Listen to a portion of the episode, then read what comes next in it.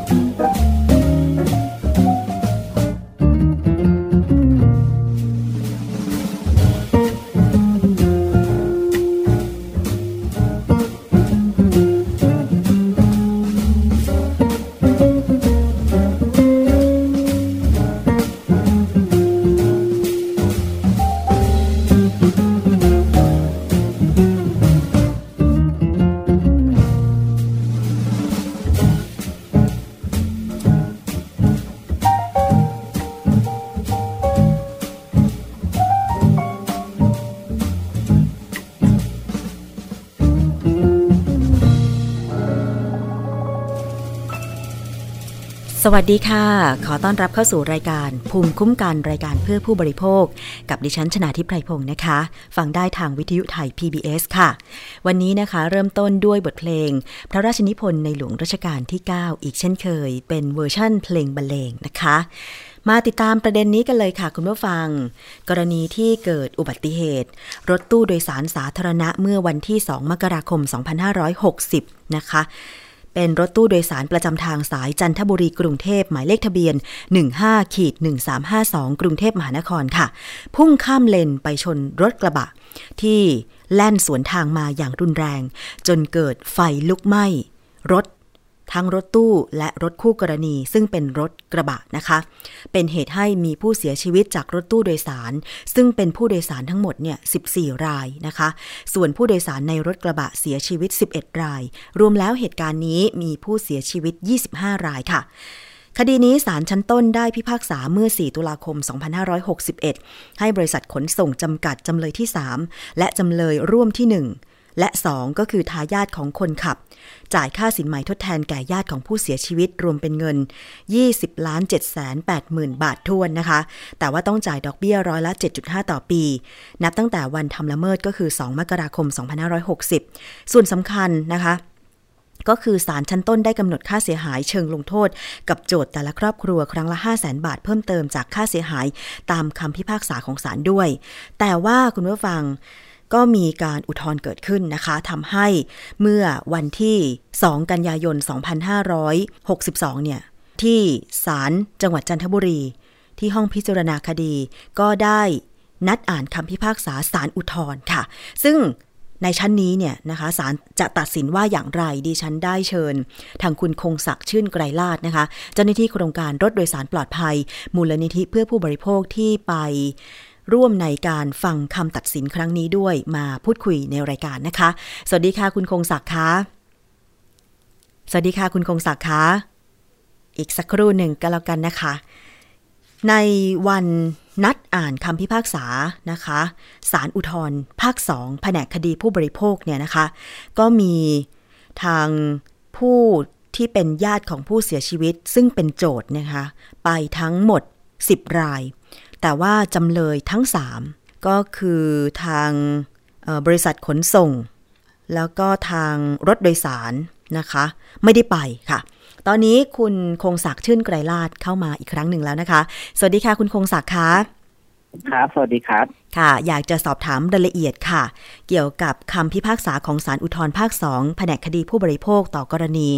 รถตู้โดยสาร สายจันทบุรีกรุงเทพเกิดอุบัติเหตุไฟลุกไหม้แล้วก็มีผู้เสียชีวิต 25 รายเนี่ยค่ะ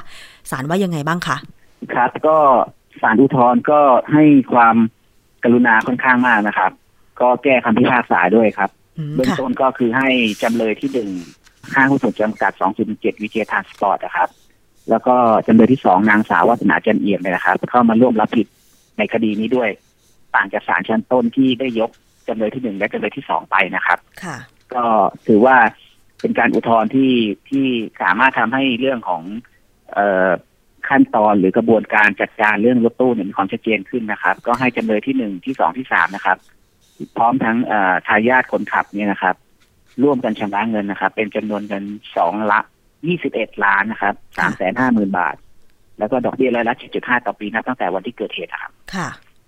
ก็ถือว่าเป็นการกลับคำพิพากษาของศาลชั้นต้น ใช่ครับ ใช่ไหมคะ อืใช่ครับมแล้วในส่วนที่การชดเชยความเสียหายหลังจากศาลพิพากษาไปแล้วเนี่ย จะดำเนินการได้เร็วขนาดไหนคะเอ่อคือณตอนนี้เนี่ย ทางทางกลุ่มผู้เสียหายเนี่ย ก็ต้องลองไปคุยกันดูก่อนครับ ว่า เออพอใจกับคำพิพากษาในส่วนตรงนี้ไหมนะครับ แล้วก็ทั้งในส่วนของจำเลยเนี่ย ตอนนี้แนวทางเนี่ยยังมีจำเลยก็คือบกส นะครับค่ะซึ่งเป็นรัฐวิสาหกิจก็อาจจะยังไม่เคยจบคดี ถ้ายังคดีถ้าคดียังไม่สิ้นสุดนะครับค่ะเพราะฉะนั้นเนี่ยก็มีแนวโน้มที่ทางบสจะขออนุญาตฎีกาอืมรวมถึงห้างหุ้นส่วนจำกัดวิเจทานสปอร์ตจำเลยที่หนึ่งแล้วก็นางสาววัฒนาจันเอี่ยม ซึ่งในศาลชั้นต้นเนี่ยศาลได้ยกจำเลยทั้งสองเนี่ยเอ่อไม่ต้องรับผิดแต่ศาลอุทธรณ์กลับให้ทั้งสองเนี่ยมารับผิด เพราะฉะนั้นเนี่ยเขาก็อาจจะมีประเด็นที่จะต้องขอ อนุญาตฎีกาด้วย ซึ่งก็อาจจะทำให้คดีมีความล่าช้า แม้ว่าตามกฎหมายพระราชบัญญัติ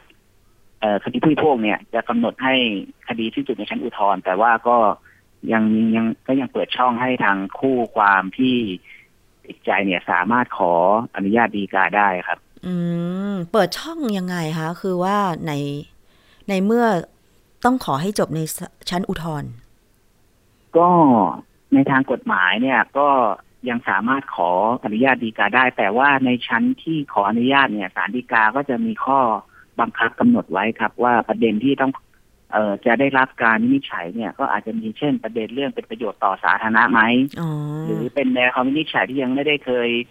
วินิจฉัยมาก่อน ซึ่งถ้าเข้าหลักเกณฑ์สองสามอย่างนี้นะครับศาลฎีกาก็อาจจะรับอืมไว้พิจารณาได้ แต่โดยปกติทั่ว ๆ ไปเนี่ย ถ้าอุทธรณ์เพียงแต่เรื่องค่าเสียหายมากไปทำนองนี้นะครับ ศาลฎีกายังไม่เคยรับนะครับอ๋อค่ะครับผม แต่ว่าก็ต้องรอดูท่าทีจำเลยทั้งสามอีกทีหนึ่ง ใช่ครับ ค่ะ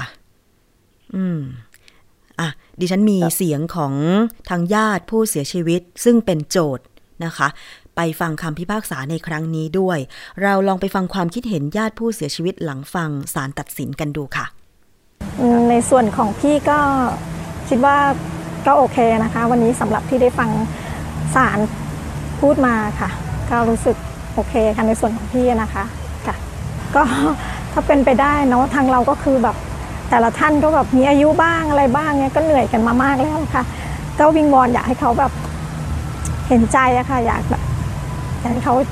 จบได้ก็ดีอะค่ะค่ะ ในส่วนในส่วนของอีกฝั่งหนึงนะคะค่ะ มีความเห็นยังไงบ้างเกี่ยวกับรถตู้โดยสารนะคะมีความเห็นยังไงเกี่ยว มีก็ความเห็น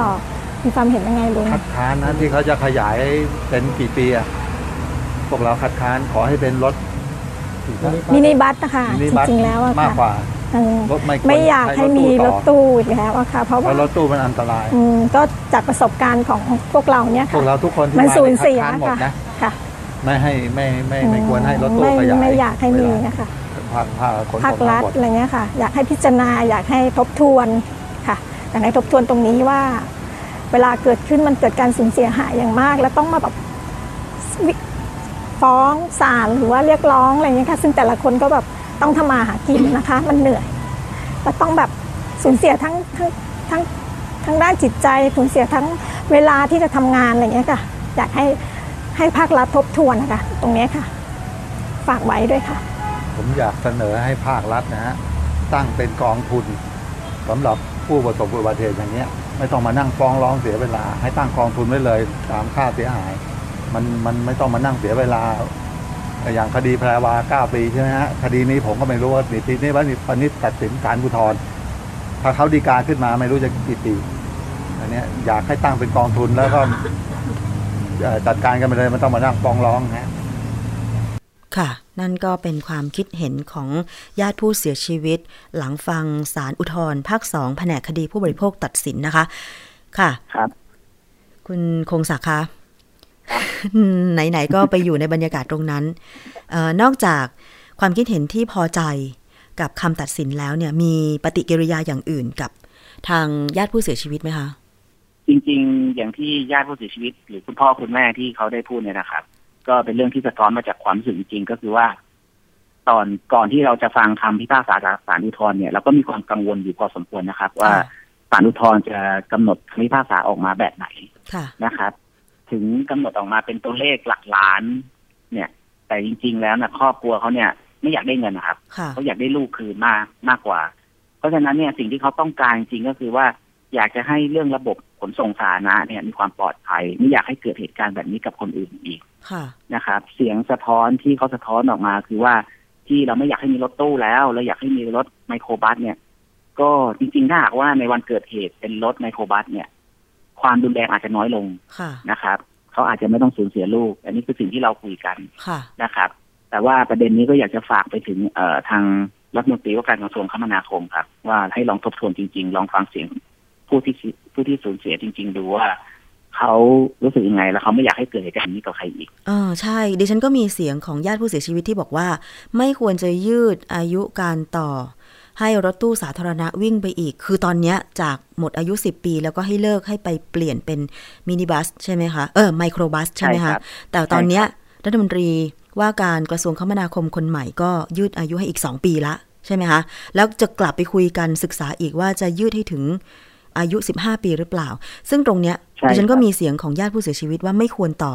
อายุรถตู้เหมือนกัน แล้วก็ควรจะตั้งกองทุนเพื่อชดเชยความเสียหายกรณีผู้โดยสาร รถโดยสารสาธารณะ เกิดอุบัติเหตุแล้วก็สูญเสียแบบนี้ ลองไปฟังกันอีกครั้งนะคะ ก็มีความเห็นยังไงลุงคัดค้านนะที่เขาจะขยายเป็นกี่ปีอะพวกเราคัดค้านขอให้เป็นรถมินิบัสนะคะมินิจบัสริงๆแล้วอะมากค่ะกว่าเออ รถไม่ควรไม่อยากให้มีรถต่อตู้อีกแล้วอะค่ะ เพราะเพว่าราะรถตู้มันอันตรายอืมก็จากประสบการณ์ของพวกเราเนี่ยพวค่ะกเราทุกคนที่มันมาสูญเสียคัดค้านหมดค่ะนะ ค่ะไม่ให้ไม่ไม่ไม่ควรให้รถตู้ไม่ขยายไม่อยากให้มีเวลานะคะภาคภาคขนภาส่คงรัทั้ฐงหมดอะไรเงี้ยค่ะ อยากให้พิจารณาอยากให้ทบทวนค่ะอยากให้ทบทวนตรงนี้ว่า เวลาเกิดขึ้นมันเกิดการสูญเสียหายอย่างมาก แล้วต้องมาแบบวิฟ้องศาลหรือว่าเรียกร้องอะไรเงี้ยค่ะ ซึ่งแต่ละคนก็แบบ ต้องทำมาหากินนะคะ มันเหนื่อยแล้วต้องแบบสูญเสียทั้งทั้งทั้งทั้งด้านจิตใจสูญเสียทั้งเวลาที่จะทำงานอะไรเงี้ยค่ะ อยากให้ให้ภาครัฐทบทวนนะคะ ตรงนี้ค่ะ ฝากไว้ด้วยค่ะ ผมอยากเสนอให้ภาครัฐนะฮะตั้งเป็นกองทุนสำหรับผู้ประสบอุบัติเหตุอย่างเงี้ยไม่ต้องมานั่งฟ้องร้องเสียเวลา ให้ตั้งกองทุนไว้เลยตามค่าเสียหาย มันมันไม่ต้องมานั่งเสียเวลา อย่างคดีแพรวาเก้าปีใช่ไหมฮะ คดีนี้ผมก็ไม่รู้ว่าปีนี้วันนี้ปนิษตัดสินการอุทธรณ์ถ้าเขาดีกาขึ้นมาไม่รู้จะกี่ปีอันเนี้ยอยากให้ตั้งเป็นกองทุนแล้วก็จัดการกันไปเลยไม่ต้องมานั่งฟ้องร้องฮะ ค่ะ และนั่นก็คือเสียงของญาติผู้เสียชีวิตนะคะ กรณีรถตู้ครับสายจันทบุรีกรุงเทพเกิดอุบัติเหตุไฟลุกไหม้มีผู้เสียชีวิต 25 ราย คุณคงศักดิ์มีอีกคนหนึ่งครับที่เป็นคุณผู้ชายก็เป็นรู้สึกว่าจะเป็นอะไรนะคะ พี่ชายน้องสาวเสียชีวิตในรถตู้ตรงนี้ด้วยเป็นใช่ไหมคะเป็นพี่ชายครับค่ะ ก็ไปฟังเสียงครับของผมญาติผู้เสียชีวิตอีกท่านหนึ่งค่ะ อยากให้เปลี่ยนเลยครับ ไม่อยากให้ ไม่อยากให้มียืดระยะเวลากัน หรือว่ามาศึกษาอะไรกันใหม่ครับ เพราะว่าเราเห็นกันมาเยอะแล้วครับว่ารถตู้มันพิสูจน์กันมาเยอะแล้วครับ ว่ามันไม่ปลอดภัยยังไง แล้วก็จริง ๆ มันไม่ควรเอามาทำเป็นรถโดยสารด้วยซ้ำครับตั้งแต่แรกแล้ว ก็อะไรที่เปลี่ยนได้ก็ควรจะเปลี่ยนไปเลยครับ โดยตรงแล้วกรมกรมขนส่งทางบกครับ แล้วก็คิวรถตู้ทั้งหลายครับที่เป็นผู้ประกอบการช่วยกัน ก็เรียกว่าอะไรมีมาตรฐานนิดนึง แล้วก็รับผิดชอบชีวิตของผู้อื่นนิดนึงครับ เป็นสิ่งเรียกร้องจากญาติผู้เสียชีวิตจากกรณีโดยสาร รถตู้แล้วก็เกิดอุบัติเหตุเสียชีวิตนะคะ คุณพงศักดิ์คะคิดว่าคดีนี้เนี่ยจะเป็นบรรทัดฐานสำหรับการดำเนินคดีกรณีอุบัติเหตุรถสาธารณะไหมคะเพราะว่ารู้สึกว่าเท่าที่ฟังคำพิพากษาจากศาลชั้นต้น มาจนถึงศาลอุทธรณ์ ก็มีการกลับคำพิพากษาคือให้ผู้ที่เป็นทั้งผู้ประกอบการ เป็นทั้งเจ้าของนะคะ แล้วก็บขสเนี่ยร่วมกันรับผิดชอบโดยจ่ายค่าชดเชยความเสียหายเป็นจำนวนหลายสิบล้านบาทแบบนี้ค่ะ ครับก็ต้องเรียนนี้ครับว่าจริงๆแล้วเราถือว่าคดีเนี้ยเป็นคดีที่มูลที่เพื่อผู้บริโภคเราเนี่ย โดยศูนย์ทนายความอาสาเนี่ยให้ความสำคัญนะครับ แล้วก็ตั้งใจทำในคดีนี้มากเพราะเราคิดว่าคดีนี้จะเป็นมาตรฐานต่อไปในอนาคตได้ โดยตัวอย่างที่หนึ่งนะครับ ซึ่งศาลเนี่ยเขียนไว้ชัดเจนเลยนะครับ ว่าคดีเนี้ยเอ่อศาลเห็นว่าบริษัทขนส่งจำกัดนะครับ มีหน้าที่ที่กำกับที่จะต้องกำกับดูแล ให้เจ้าของรถร่วมและพนักงานรถร่วมเนี่ย ปฏิบัตินะครับ แต่ก็ได้ละเลยปล่อยปละละเลย จนทำให้เอคนขับรถเนี่ยไปวิ่งเองนะครับ ร่วมกับทางเอคิวรถเนี่ย บอกให้ไปวิ่งเอง จนทำให้เกิดความอ่อนล้า แล้วก็จนเกิดเหตุรุนแรงขึ้นในที่สุด อันนี้ถือว่าเป็นส่วนหนึ่งที่สำคัญเลยที่ชี้ให้เห็นว่า บริษัทขนส่งจำกัดเนี่ยในฐานะที่เป็นรัฐวิสาหกิจรายใหญ่เนี่ยควรจะต้องมีหน้าที่อย่างไรบ้างนะครับค่ะอีกส่วนหนึ่งที่สำคัญหนึ่งก็คือว่าศาลก็ในศาลอุทธรณ์เนี่ยก็เล็งเห็นถึงความสำคัญของตัวผู้ประกอบการคิวรถที่ถ้าในเอ่อถ้าในสำนวนเนี่ย ก็จะพบว่าทางเอ่อคนขับรถตู้เนี่ย มีการเอ่อจ่ายเงินเป็นรายเดือนให้กับทางคิวรถถูกไหมครับค่ะเพราะฉะนั้นเนี่ยทุกเดือนทุกเดือนมีใบเสร็จมีใบเสร็จ แต่ศาลชั้นต้นเนี่ยมองเป็นอีกมุมหนึ่งแต่ในศาลชั้นแต่ในศาลอุทธรณ์เนี่ยก็มองว่าจริง ๆ แล้วเนี่ยทั้งหมดเนี่ยมีส่วนร่วมกัน แล้วก็มีส่วนที่ร่วมกันกระทำความผิด แล้วก็ร่วมกันที่จะต้องรับผิดชอบค่ะก็เลยดึงทางจำเลยที่หนึ่งที่สองเนี่ยกลับเข้ามาร่วมรับผิด อันนี้ก็ถือว่าเป็นเป็นมาตรฐานอย่างหนึ่งเพราะว่าถ้าหากว่า ไม่ออกมาแบบนี้นะครับ ต่อไปเนี่ยจะเกิดความวุ่นวายมาก เพราะว่าถ้าหากว่าในคิวรถตู้หลาย ๆ คิวเนี่ยค่ะเอ่อปล่อยให้เอ่อพนักงานขับรถหรือรถในคิวตัวเองไปขับรถแล้วตัวเองไม่ต้องรับผิดเนี่ยถือว่าเป็นเรื่องของความเสี่ยงและความรุนแรงอื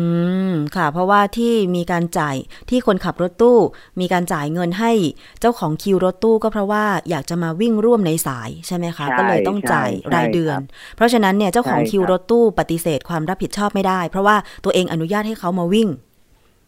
ใช่ครับ ใช่ครับอืมซึ่งค่ะถ้าหากว่า ถ้าหากว่าทางกฎหมายเนี่ยไม่ออกมาแบบนี้เนี่ย อีกต่อไปเนี่ย ถ้าหากว่าเกิดมีเกิดมีกรณีคล้ายๆเคสแบบนี้ขึ้นมาอีกเนี่ยค่ะคิวรถตู้ก็ไม่ต้องรับผิดเลยถูกไหมก็ฮะก็โยนให้คนขับไป อย่างเดียวใช่ถูกต้อง ซึ่งซึ่งก็อาจจะทำให้เกิดเอ่อระบบที่มันอ่อนแอมากยิ่งขึ้นไปกว่านี้อีกอะไรอย่างเงี้ยซึ่งการที่ศาลอุทธรณ์ได้กำหนดให้คิวรถตู้เข้ามาร่วมรับผิดด้วยเนี่ย ถือว่า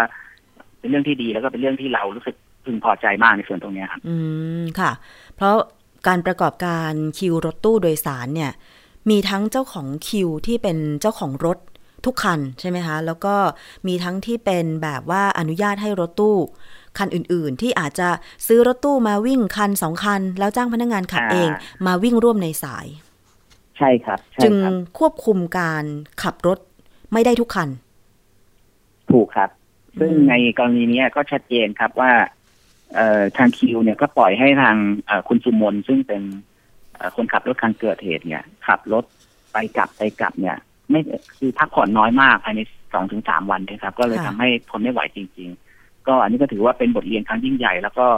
อยากจะให้ภาครัฐเนี่ยนะครับโดยเฉพาะบขส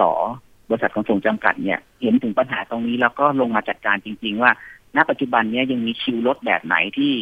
ที่ปล่อยปละละเลยแบบนี้ไหมอะไรเงี้ยอืมเพราะงั้นคุณจะต้องเข้มงวดเพราะว่า เดี๋ยวอีกหน่อยหนึ่งก็จะถึงหน้าเทศกาลอีกแล้วนะใช่ครับซึ่งในส่วนตรงเนี้ยก็เป็นเรื่องที่เรากังวลซึ่ง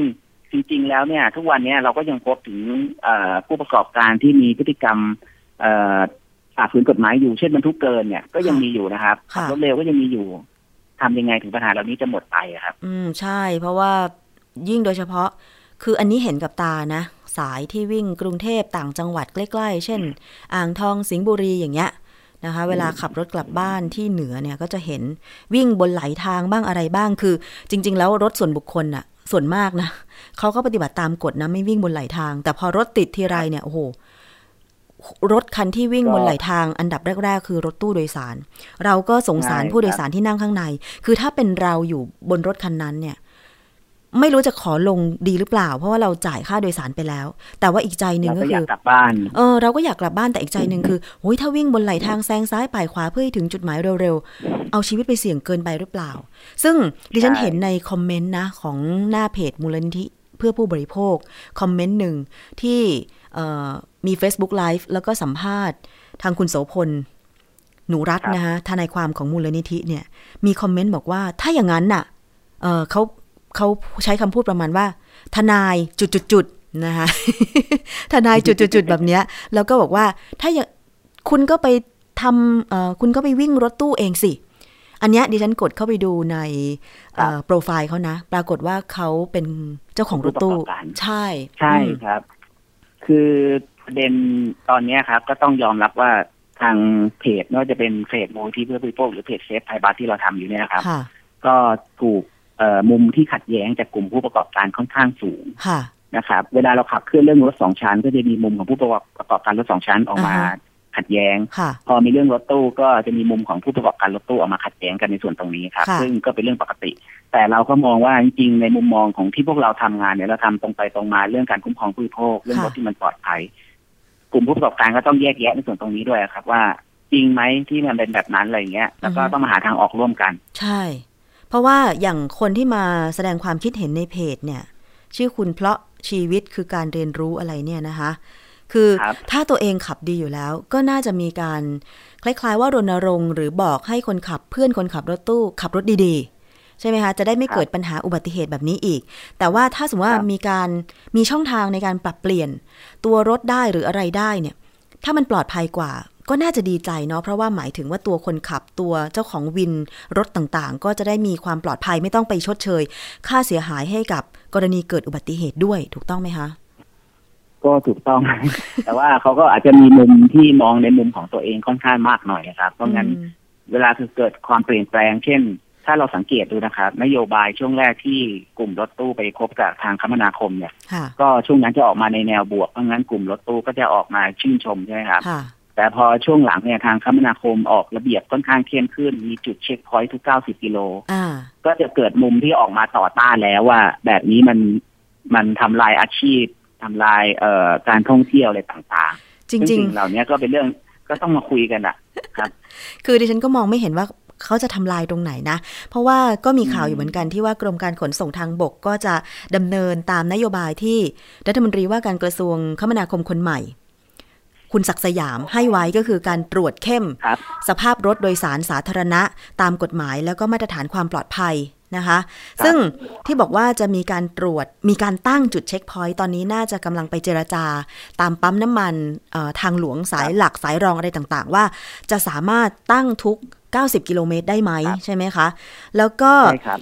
ให้รถโดยสารเนี่ยไปตรวจสภาพนะคะที่กรมการขนส่งทางบก แล้วก็เอ่อ มีการต่อภาษีอะไรเรียบร้อยอะนะคะ แล้วก็ทางอธิบดีกรมการขนส่งทางบกคุณพีรพลถาวรสุภเจริญ บอกว่าได้กำหนดมาตรฐาน มาตรการตรวจสภาพความมั่นคงแข็งแรงของรถโดยสารสาธารณะทุกคันทั่วประเทศ 157,747 คัน ตามมาตรฐานความปลอดภัย อันนี้น่าจะหมายถึงรถบัส หรือว่ารถตู้ด้วยคะคุณคงศักดิ์เอ่อเท่าที่ผมรับฟังและเข้าใจคือทั้งรถบัสรถตู้ที่เป็นรถ รถทั้งรถประจำทางและรถไม่ประจำทางครับอืมรถเหมาแต่อะไรเงี้ยอันเนี้ยคือเราก็รู้สึกว่าในแนวคิดเป็นแนวคิดที่ดีนะครับค่ะแต่ในทางปฏิบัติเนี่ยเรายังคิดไม่ออกเลยว่ายังมีข้อสงสัยอยู่ว่าจะปฏิบัติแบบไหนเช่น 24 ชั่วโมงจะจัดการอย่างไรอือฮึถ้าหากว่าเอ่อนั่งจากกรุงเทพไปเชียงใหม่ ถ้าผมนั่งรถโดยสารประจำทางเนี่ย ประมาณ 700 กิโลเนี่ยต้องตรวจประมาณ 8 จุดเนี่ยครับค่ะ7ถึง 8 จุดเนี่ยถ้า ทางคมนาคมบอกว่าจุดแล้วไม่เกิน10นาทีค่ะถ้ากับว่าผมต้องเสียเวลาเพิ่มอีกเกือบหนึ่งชั่วโมง ใช่ อันเนี้ยก็รู้สึกว่ามันจะทำให้เกิดความเดือดร้อนกันทุก ๆ ฝ่าย แต่ว่าอันนี้ก็ต้องดูทางคมนาคมก่อนครับว่า จะคิดแบบไหนเพราะผมเชื่อว่าทางคมนาคมก็พอจะรู้ปัญหาอยู่แล้วว่าถ้าทำแบบเนี้ยมันจะเจอเอ่อผลกระทบแบบไหนบ้างอะครับ ดิฉันคิดว่าเขาน่าจะตั้งพอยไว้ว่า ก็ในเมื่อตั้งธงให้รถโดยสารวิ่งไม่เกิน 90 กิโลเมตรต่อชั่วโมง หนึ่งชั่วโมงก็ครับน่าจะถึงจุดเช็คพอยต์อย่างนี้หรือเปล่า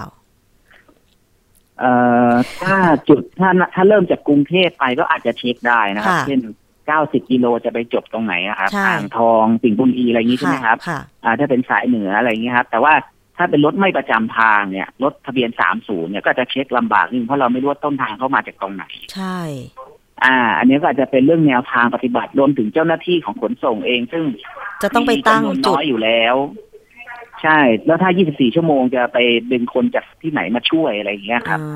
าเอ่อก็เป็นเรื่องที่เราก็ยังสงสัยในข้อปฏิบัติอยู่ครับ ค่ะ ก็เดี๋ยวรอดูแนวทางที่ท่านรัฐมนตรี ว่าการกระทรวงคมนาคมบอกว่า จะไปหารือตอนนี้ให้ขนส่งจังหวัดมั้งคะ ไปครับเจรจาหรือว่าไปสำรวจในพื้นที่ก่อนว่าจะตั้งตรงจุดไหนดี คาดว่าอย่างนั้นนะคะครับแล้วก็คาดก็ว่าจะเดี๋ยวครับผมมีแนวทางเอ่อมาครับให้ทราบความคืบหน้า แต่ว่าเรื่องของการตรวจมาตรฐานเอ่อเกี่ยวกับเรื่องของรถเนี่ยค่ะเขาบอกว่าเอ่อการตรวจจากเจ้าหน้าที่ขนส่ง และการใช้เครื่องมือในการ ตรวจตามมาตรฐานสากล ด้วยเครื่องทดสอบห้ามล้อ เครื่องทดสอบศูนย์ล้อ เครื่องทดสอบคมไฟหน้า เครื่องทดสอบควันดำ เครื่องทดสอบระบบเสียง เครื่องวิเคราะห์ก๊าซ และเครื่องวัดก๊าซรั่ว ซึ่งผู้ประกอบการสามารถเข้าทดสอบความพร้อมของรถได้ที่สำนักงานขนส่งทั่วประเทศ ถ้าเรื่องของก๊าซนี่น่าจะเป็นรถตู้ที่มีการติดตั้ง ระบบเชื้อเพลิงเป็นแบบก๊าซนะคะ ก็อย่างที่เรียนให้ทราบครับ ว่าแนวคิดดีครับค่ะแต่ยังสงสัยในเรื่องการปฏิบัติจริง ๆ แต่ว่าประเด็นเนี้ยคิดว่าเดี๋ยววันที่หกเนี่ยครับ ทางเครือข่ายองค์กรผู้บริโภคครับ กับกลุ่มตัวแทนกลุ่มผู้เสียหายจากรถตู้จันทบุรีเนะครับค่ะก็จะไปพบกับคมนาคมครับอืมที่กระทรวงคมนาคมครับ เพื่อค่ะ ยื่นข้อเสนอเกี่ยวกับเรื่องรถตู้โดยสาธารณะเรื่องเรื่องการคุ้มครองสิทธิผู้บริโภคครับค่ะว่าประเด็นเนี่ยเราไม่เห็นด้วยอย่างไรบ้าง แล้วเราอยากจะไปหารือในประเด็นต่างๆ ที่เกี่ยวกับเรื่องรถตู้โดยสารด้วยครับอ๋อโอเค ถ้ามีความคืบหน้า การเข้าพบและหารือ ก็เดี๋ยวขอเชิญคุณคงศักดิ์ในรายการภูมิคุ้มกันอีกครั้งหนึ่งก็แล้วกันนะคะ ได้ครับ แล้วก็ยินดีครับฝากหลาย ๆ เรื่องเออไปถึงเอ่อทางเจ้าหน้าที่ที่เกี่ยวข้องด้วยนะคะ ดิฉันคนหนึ่งที่ไม่เห็นด้วยกับการให้รถตู้วิ่งต่อ ขอให้เป็นรถไมโครบัส หรือรถที่ปลอดภัยกว่านั้น รวมถึงคนขับ บางคนที่มาแสดงความคิดเห็นในสื่อสังคมออนไลน์ในเชิง ที่ต่อต้านแล้วก็ด่าทอครับนะคะไม่ว่าจะเป็นผู้โดยสาร ไม่ว่าจะเป็นเอ่อคนที่ทำงานด้านความปลอดภัยทางถนนต่างๆ แล้วก็อืมนำเสนอเฉพาะมุมของตัวเองนะคะเออ แต่ว่าไม่เคยสำรวจพกผมโดนกันเยอะแล้วครับ ไม่เคยสำรวจพฤติกรรมคนขับในสายรถตู้ หรือรถโดยสารของตัวเองเลยว่าคนขับเป็นอย่างไร แล้วเวลาบางทีเราเห็นน่ะ บนท้องถนนน่ะ เราก็อยากจะแบบส่งสัญญาณไปให้เจ้าหน้าที่ตำรวจจราจรโดยเร็วแต่ไม่สามารถทำได้ไงว่าให้ช่วยสกัดจับรถคันนั้นหน่อยคันนี้หน่อยเพราะว่าขับแล้วเบี่ยงซ้ายบ่ายขวาเอ่อดูแล้วน่าสงสารผู้โดยสารรถคันนั้นนะคะ ใช่ครับ ก็เป็นเรื่องที่ทุกคนต้องช่วยกันนะครับ แล้วก็ช่วยกันเฝ้าระวังนิดนึงว่า ถ้าเจอปัญหาแบบนี้ต้องรีบแจ้งนะฮะอันนี้ถือเรื่องสำคัญจริง ๆ ไม่งั้นก็เราอาจจะแบบ ถ้าเราปล่อยปละละเลยไป ก็อาจจะมันมีเรื่องความรุนแรงเกิดขึ้นมาได้ครับ รีบแจ้งแล้วขอให้เจ้าหน้าที่มาดำเนินการอย่างทันท่วงทีได้ไหมคะ อย่างเช่น สาย1584พอโทรไปปุ๊บอะของกรมการขนส่งทางบกขอให้ส่งเจ้าหน้าที่ที่อยู่ใกล้ที่สุดไปดำเนินการประสานกับตำรวจจราจรป้อม หรือว่าจุดตรวจที่ใกล้ที่สุดได้ไหม อันนี้ อันนี้น่าจะยาก เพราะว่าคือขืนเราไม่ทำอย่างทันท่วงทีอะเราก็ไม่รู้ว่ามันจะเกิดอุบัติเหตุไหม ใช่ไหมคะ คือตอนเนี้ยใช่ครับเขาเข้าใจว่ารถยนต์หลายคัน ติดตั้งเอ่อกล้องวงจรปิดภายในรถละ แต่ว่ามันเป็นแค่การบันทึกไงแล้วก็นำไปเผยแพร่หรือแจ้งความทีหลัง มันอาจจะไม่ทันการอย่างเงี้ย คุณคงศักใช่ดิ์คือใช่ตไหอมนคะเนี้ยเราเริ่ม รู้สึกว่าเอ่อความปลอดภัยของผู้บริโภคตอนนี้ผู้บริโภคต้องดูแลตัวเองครับค่ะนะครับ อันนี้เราเริ่มรู้สึกแบบนี้จริงๆไม่ว่าจะเป็นเรื่องเอ่อนโยบายต่างๆ ที่ทางคมนาคมกำหนดออกมา เรื่องความเร็ว เรื่องการเปลี่ยนให้เป็นสมัครใจเรื่องการขยายเวลาเนี่ย ซึ่งเราก็ยังมีความคิดอยู่ว่าเอ๊ะถ้าช่วงนี้มันเกิดอุบัติเหตุอะไรรุนแรงขึ้นมาอีกทีเนี่ย ใครจะมาเป็นคนรับผิดชอบครับค่ะคมนาคมจะออกจะออกมารับผิดชอบไหมว่าจริงๆแล้วเป็นความผิดของเขาเองเองก็คงเป็นไปไม่ได้ค่ะแต่ว่า เราก็คิดว่าอย่างน้อยนะเบื้องต้นตรงเนี้ยกลไกเฝ้าระวังในส่วนตรงเนี้ยอาจจะต้องมีขึ้นมาก่อนครับอย่างน้อยก็พอจะช่วยได้ในระดับหนึ่งค่ะโอเคค่ะ วันนี้ขอบคุณมากครับเลยนะคะ คุณคงศักดิ์ชื่นไกลได้นาถครับจากมูลนิธิเพื่อผู้บริโภคค่ะ ถ้ามีความคืบหน้าขออนุญาตเรียนเชิญในรายการนะคะ ได้ครับค่ะขอบคุณครับค่ะสวัสดีค่ะครับครับเอาสละวัสดีครับค่ะคุณผู้ฟังคะเราไปเข้าสู่ช่วงคิดก่อนเชื่อกับดรแก้วกังสดานนภัยนักพิษวิทยาวันนี้มีเรื่องของเปลือกไข่มาฝากกันค่ะ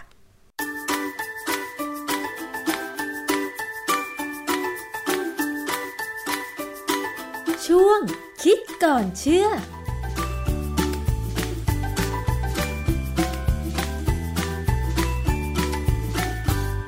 นนี้เราจะมาพูดถึงเรื่องที่มีการแชร์กันในโลกออนไลน์นะคะ ซึ่งบางเรื่องก็เป็นเรื่องจริง บางเรื่องก็เป็นเรื่องหลอก โดยเฉพาะถ้ามันเกี่ยวข้องกับอาหาร หรือสารอะไรบางอย่างที่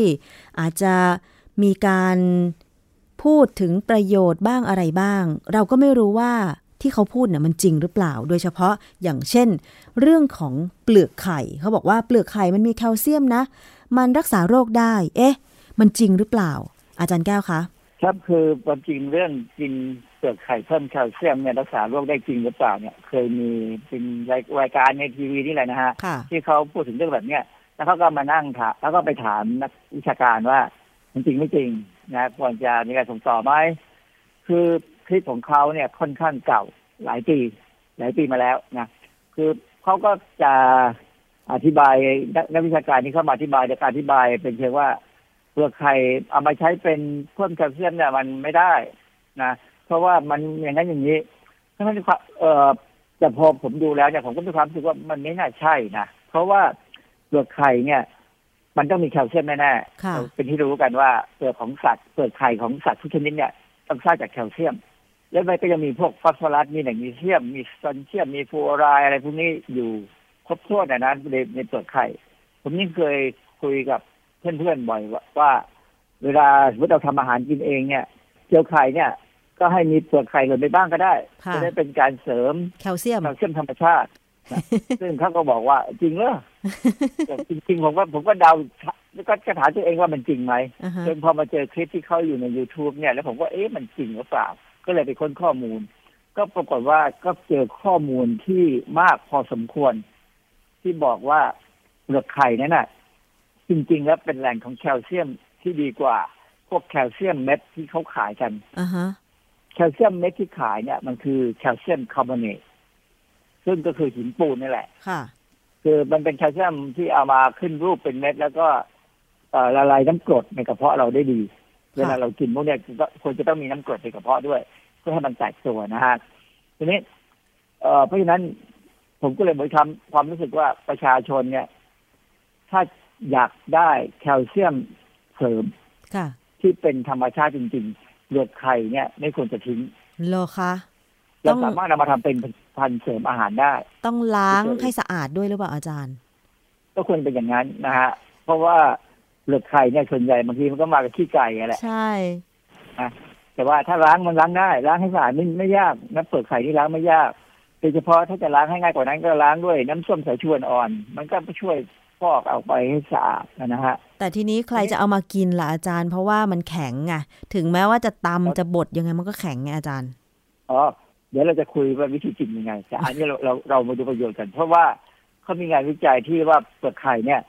มันช่วยเกี่ยวกับผู้หญิงได้ขนาดไหนเพราะผู้หญิงเนี่ยส่วนใหญ่แล้ว พออายุมากขึ้น ก็มักจะมีปัญหาเกี่ยวกับการสูญเสียมวลกระดูกใช่ไหมค่ะทำให้มีความเสี่ยงกับการมีอาการเป็นโรคกระดูกพรุน ซึ่งทั้งหญิงทั้งชายเนี่ยมันก็พรุนได้ทั้งนั้นแหละค่ะนะแต่ผู้หญิงมันจะเป็นมากกว่า เพราะว่าผู้หญิงเนี่ยพอถึงจุดหนึ่งเนี่ยฮอร์โมนเพศจะหยุดไปพอสมควรเลยหยุดไปหายไปแทบจะหายไปเลยเนี่ย มันก็จะทำให้มีอาการกระดูกพรุนได้ง่ายกว่า ค่ะนะมีงานวิจัยในวารสาร International Journal of Science Engineering and Management เป็นวารสารที่ครอบครอบคลุมมากเลยนะ วิทยาศาสตร์ วิศวะ แล้วก็การจัดการวารสารฉบับเนี้ยในปี 2016 เนี่ยเขามีบทความหนึ่งที่น่าสนใจคือบทความชื่อ Chicken Egg Shell as Calcium Supplement Tablet แสดงเห็นว่าเมืองนอกเนี่ยเขาเอาไปทำเป็นเป็นไอเม็ดเมล็ดเอเป็นเม็ดแล้วนะเป็นผลิตภัณฑ์เสริมอาหารแล้วด้วยซ้ำ นะฮะในปี 2016 เนี่ย คือคนที่ทำเนี่ยเขาก็คือเป็นอาจารย์ชาวอินเดียนะฮะอยู่ในอยู่ในมหาไม่ใช่เป็นมหาวิทยาลัย แต่เป็นสถาบันชื่อมหาราชฐาน Institute of Technology นะฮะคือในหลายประเทศเนี่ยในต่างประเทศในตะวันตกแม้กระทั่งในอินเดียหรือว่าในประเทศอื่นๆ เนี่ยเขาไม่จำเป็นต้องเปลี่ยนสถาบันให้เป็นมหาวิทยาลัยเหมือนบ้านเราหรอก ค่ะเขายินดีที่จะเป็นวิทยาลัย ยินดีที่จะเป็นสถาบันเฉยๆแต่เขาเน้นความจำเพาะในความสามารถของเขา มากกว่าบ้านเราบ้านเราเน้นว่าต้องขอเป็นมหาวิทยาลัย ต้องขอมันสอนมันทุกสาขาเลยค่ะนะพยายามให้ได้งั้นน่ะ ซึ่งมันเป็นความเข้าใจผิดที่ว่าดูเท่กว่าอะไรเงี้ยนะไม่ว่ากันอันนี้อาจารย์อินเดียเนี่ยเขาก็สกัดแคลเซียมจากเปลือกไข่ ให้มันอยู่ในรูปรูปของแคลเซียมคลอไรด์อันหนึงกับแคลเซียมคาร์บอเนตค่ะเสร็จแล้วเขาก็เอาไปมองดูว่ามันสามารถทำได้ทั้งเป็นปุ๋ยก็ได้ หรือทำเป็นผลิตภัณฑ์เสริมอาหารสำหรับสตรีก็ได้ คือรายงานวิจัยชิ้นเนี้ยเขาทำแค่การเตรียมแคลเซียมเสริมนั่นเองเขาไม่เอาไปศึกษาในคนนะฮะต่อมาก็มีในวารสารชื่อ International Journal of Clinical Pharmacology Research Clinical Pharmacology ก็คือวิชาทางด้านเภสัชศาสตร์ ทางคลินิก อันนี้แสดงว่างานวิจัยพวกนี้จะต้องเข้าถึงคนแล้วตัวงานวิจัยนิติพิมพ์ในปี 2003 เป็นบทความของนักวิทยาศาสตร์ชาวสโลวัก คือปกติเขาไม่ค่อยเจองานวิจัยของประเทศพวกนี้นะสโลวักนี่ก็อยู่ทางตะวันออกเอ่อยุโรปตะวันออกนะฮะ เขาจริงๆเขาไม่ได้ไม่ถึงกับทำงานวิจัย แต่เขาทบทวนเอกสารงานวิจัยที่ว่ามีคนทำกันเยอะแยะ เนี่ยค่ะว่ามีการเอาเปลือกไข่ที่ทำให้เป็นผงละเอียดเนี่ยนะความจริงก็ทำเป็นเป็นสินค้าและด้วยซ้ำเป็นผลิตภัณฑ์ที่มีเครื่องหมายการค้าแล้ว เอามาใช้ในการบำบัดอาการกระดูกพรุน กระดูกพรุนเนี่ยภาษาอังกฤษคือ osteoporosis กระดูกพรุนในในผู้หญิงเนี่ยเขาบอกว่างานวิจัยเนี่ย มันบ่งชี้ว่าได้ผลในการลดความเจ็บปวดของกระดูก แล้วก็ยังกระตุ้นการแบ่งตัวของเซลล์กระดูกกระดูก และการสร้างกระดูกอ่อน ดีกว่าการใช้แคลเซียมคาร์บอเนตซึ่งแคลเซียมคาร์บอเนตเนี่ยก็คือไอ้ผลิตภัณฑ์เม็ดที่เราใช้เสริมแคลเซียมให้คนไข้ทั่วๆไป หรือคนสูงอายุทั่วๆไป อันนี้เป็นงานที่หนึ่งที่บอกว่าแคลเซียมจากเปลือกไข่ มีคุณภาพดีกว่าค่ะแคลเซียมคาร์บอเนตค่ะนะฮะซึ่งเอ่อเชื่อไม่เชื่อกันแล้วแต่นะฮะคือผมก็คงยังไม่ถึงกับไปบดเปลือกกระไข่เทาะมาเปลือกนะไข่แล้วบดมาผสมผสมอะไรดีอาจารย์ อ่า มันมีงานวิจัยอยู่ชิ้นหนึ่งของค่ะเอ่อเป็นบทความตีพิมพ์ ในวารสาร International Journal of Food Science and Nutrition ในปี 2013เขียนบทความแล้วเขาบอกว่า การจะเสริมแคลเซียม โดยใช้เปลือกไข่เนี่ยให้ง่ายเนี่ยนะคือทำได้เนียนโดยไม่เปลี่ยนลักษณะสัมผัส หรือสีของผลิตภัณฑ์เลยก็คือบดให้เป็นผงละเอียดผสมในขนมปัง หรือในพิซซ่าหรือในสปาเกตตี้ค่ะซึ่งขนมปังเนี่ยมันก็คงเข้าท่านะคือเราความให้เป็นผงละเอียดจริงๆ เหมือนกับแป้งได้เนี่ยนะผสมกับขนมปังที่เป็นโฮลวีตเนี่ยค่ะ มันก็ไปด้วยกัน คือขนมปังโฮลวีตปกติมันก็หยาบๆอยู่แล้วนะฮะอาจารย์แต่ว่าเปลือกไข่ถึงแม้ว่าจะบดเนี่ยนะคะ มันจะไม่ไม่แสบท้องเหรอคะ มันก็จะไม่แข็งเหรอคะอาจารย์ ไม่หรอก คือถ้าเราบดให้ผมเป็นผงเหมือนตั้งใช้ใช้ไอ้เครื่องบดแห้งอะนะค่ะรู้บอกไหมเครื่องบดเล็กๆที่บดแห้งเนี่ย มันจะเป็นผงเลยก็เราถ้าถ้าเราใช้ไอ้แร่งหรือใช้ไอ้อะไรเขาเรียกอะเป็นกระชอนเล็กๆอะค่ะนะแล้วเรามากร่ลออนงมันเาจะร่อนได้มัน เออ เราจะได้เหมือนกับที่เขาทำแป้งเวลาเขาเขาร่อนแป้งก่อนทำขนมปังอะ ค่ะไอไอไอแรงอย่างนั้นอะ มันจะสามารถจะร่อนให้ได้เบิกไข่ที่เป็นผงเล็กๆได้ ซึ่งจะเนียนมากอืมเพราะฉะนั้นเราสามารถเตรียมเอาไว้แล้วก็เก็บไว้ในที่แห้ง แล้วก็เอามาใช้ผสมนู่นผสมนี่ก็ยังได้ เพราะว่าอาหารไทยเราก็มีหลายอย่างนะ ที่จะเอามาผสมทำเป็นขนมทำเป็นอะไรก็ได้หมดนะฮะค่ะทีนี้ถ้าเราผสมอย่างนั้นได้แล้วเราเราเราทำเป็นเราก็ให้คนที่สูงอายุกินได้เนี่ย มันก็เป็นไปตามมันมีงานวิจัยอีกชิ้นหนึ่งในเอ่ออยู่ใน British Journal of Nutrition อันนี้เป็นของอังกฤษแล้วในปี 2002 เนี่ยนะฮะเขาก็เอาเปลือกไข่ผงเนี่ย ไปศึกษาในอาสาสมัครสตรีวัยหมดประจำเดือน ก็คืออายุ 50 ถึง 70 ปี ที่มีสุขภาพดี แล้วก็ไม่ได้กินผลิตภัณฑ์เสริมอาหารอะไรเลย ที่มีผลต่อการเปลี่ยนแปลงของมวลกระดูกค่ะนะคือตัดปัญหาพยายามคุมปัญปัญ คุมปัจจัยต่างๆให้ได้ เออเขาก็ได้เขาเขาจะมีกลุ่มหนึ่งได้การเสริมผงเปลือกไข่นะอีกกลุ่มหนึ่งได้การเสริมแคลเซียมคาร์บอเนตก็ก็คือเป็นแคลเซียมเม็ดนั่นแหละ อีกกลุ่มหนึ่งไม่เสริมอะไรเลย แต่ทุกกลุ่มเนี่ยจะได้รับการกินแมกนีเซียมและสารอาหารสำคัญอื่น ๆ เหมือนกันนะดังนั้นเขาก็ดูความหนาแน่นของมวลกระดูกสันหลัง กระดูกสันหลังเราเนี่ยนะ แล้วก็ดูมวลกระกระดูกสะโพกความหนาแน่นของกระดูกสะโพกเพราะว่าผ่านไป 12 เดือนหรือปีนึงเนี่ย กลุ่มที่ได้รับผงเปลือกไข่นั้นมีความหนาแน่นของมวลกระดูกค่ะที่สะโพกเพิ่มขึ้นสูงสุดเลยดีกว่าคนอื่นอืมส่วนกระดูกสันหลังไม่มีอะไรเปลี่ยนแปลงไม่ต่างกัน อย่างนั้นมันก็ดีอะนะที่ว่าไปช่วยทำให้กระดูกสะโพกเนี่ยแข็งแรง เพราะว่า มีผู้หญิงสูงอายุหลายคนอะที่เวลาล้มไปแล้วเนี่ยกระดูกสะโพกหักเออใช่ ซึ่งถ้าถ้าถ้าอายุมากแล้วนะถ้ากระดูกสะโพกหักเนี่ยอย่าหวังว่ามันจะต่อได้ง่ายๆเลยยากมากอืมส่วนใหญ่ต้องดามค่ะนะมันไม่เหมือนเด็กๆที่ว่ามันเชื่อมได้เอง พออายุสี่สิบกว่าขึ้นไป อย่าได้ล้มให้หักเด็ดขาดเลยนะค่ะมีสิทธิ์ต้องดามนะฮะแล้วก็อีกอันหนึ่งเป็นงานวิจัยของคนอิหร่าน ซึ่งจริง ๆ งานวิจัยของอิหร่านนี่ผมก็ไม่ค่อยได้เห็นนะนะ เพราะเอิญอันนี้เป็นงานวิจัยที่น่าสนใจคือเขาเป็นอาจารย์ทันตแพทย์นะเขาก็เลยพิมพ์ในวารสารของเขา Journal of International Oral Health ปี 2016เขาเขาทดลองว่าผงเปลือกไข่เนี่ย ใช้บำบัดอาการฟันผุได้ดีเท่ากับสารนาโนไฮดรอกซีอะพาไทด์ค่ะสารนาโนไฮดรอกซีอะพาไทด์เนี่ยจริงๆก็คือแคลเซียมฟอสเฟตนั่นแหละ เวลาเราพูดถึงกระดูกของเราหรือฟันของเราเนี่ย มีองค์ประกอบเป็นแคลเซียมฟอสเฟตเนี่ย มันจะไม่ใช่แคลเซียมฟอสเฟตที่เหมือนสารเคมีที่อยู่ในห้องแลบนะค่ะที่อยู่ในห้องปฏิบัติการ อันนี้เป็นผงแคลเซียมฟอสเฟตธรรมดา แต่แคลเซียมฟอสเฟตที่เป็นกระดูกหรือเป็นฟันเราเนี่ย มันจะเป็นแคลเซียมฟอสเฟตที่มันจะเรียงตัวแบบพิเศษอืมซึ่งสามารถเตรียมได้ด้วยวิธีการทางเคมีค่ะสมัยผมเรียนปริญญาโทเนี่ย ผมเคยต้องทำไอสารตัวเนี้ย ผมก็ไปเปิดตำราทำ มันมีวิธีการทำมันใช้คอลัมน์ใช้อะไรก็ตามที่เป็นค่อนข้างจะวุ่นวายนะเพื่อให้ได้แคลเซียมฟอสเฟตในรูปของแคลเซียมไฮดรอกซีอะพาไทด์เอามาใช้สำหรับแยกสารเคมีค่ะแต่ว่าปัจจุบันเนี่ยเขาใช้ไอไฮดรอกซีอะพาไทด์เนี่ย เป็นตัวบำบัดอาการฟันผุได้อืมนะและอยู่ในรูปของนาโน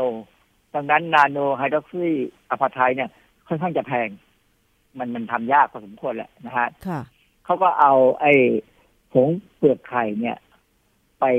เทียบกับไฮดรอกซีอะพาไทว่ามันจะบำบัดอาการฟันผุได้ไหมวิธีการศึกษาเขา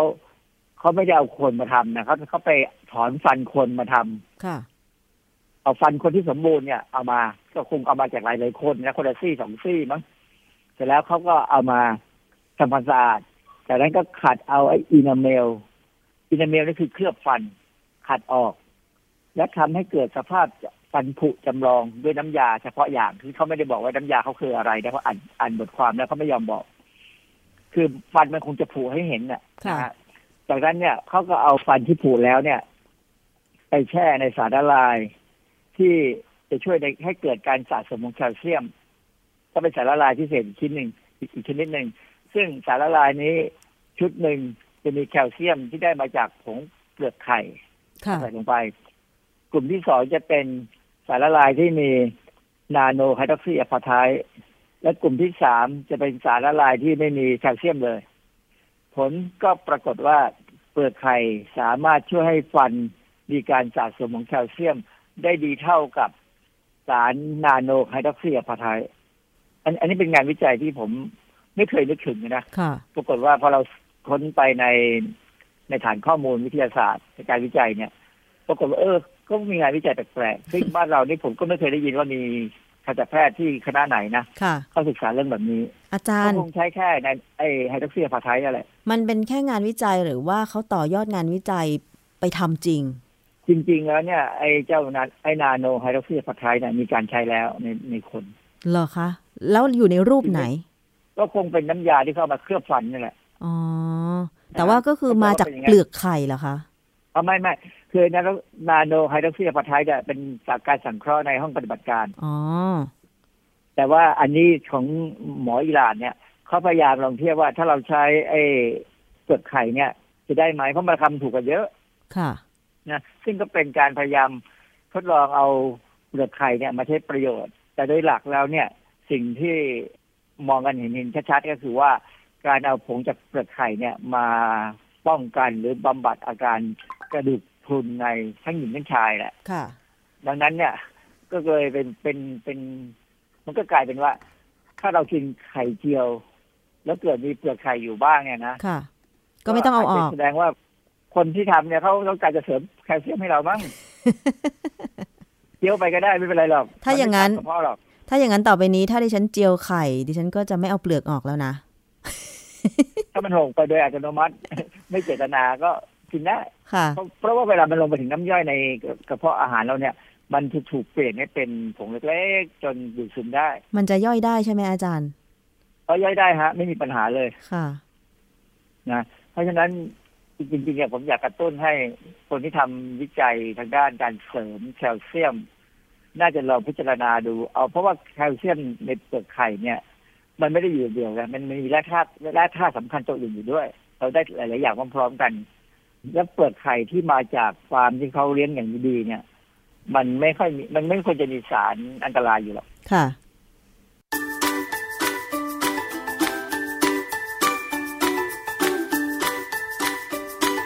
ช่วงคิดก่อนเชื่อ